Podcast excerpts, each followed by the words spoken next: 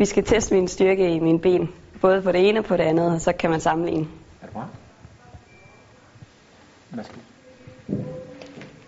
Sidst det var en øh, nultest. Øh, der skete ingenting.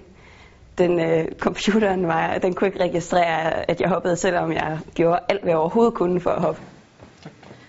Der er gået fem måneder, tror jeg. Og øh, det går fremad. Jeg ved i dag, kan den registrere, at jeg hopper. Øh, men jeg ved også, at det ikke vil være lige så stærkt, eller lige så kraftfuldt et hop som på venstre.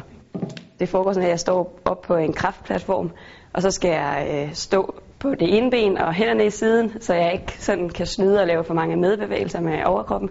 Og så skal jeg bare hoppe så højt jeg overhovedet kan.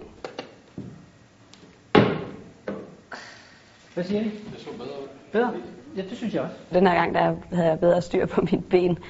Øhm, så det var, det var nemmere, men jeg kunne tydeligt stadigvæk mærke forskel på venstre og højre. Og der, og der, ikke? På øh, mit højre ben, som er det opereret, der kunne jeg hoppe øh, 13,5 cm. Og på mit venstre, det stærke, der er det 15, så der er 2 cm forskel.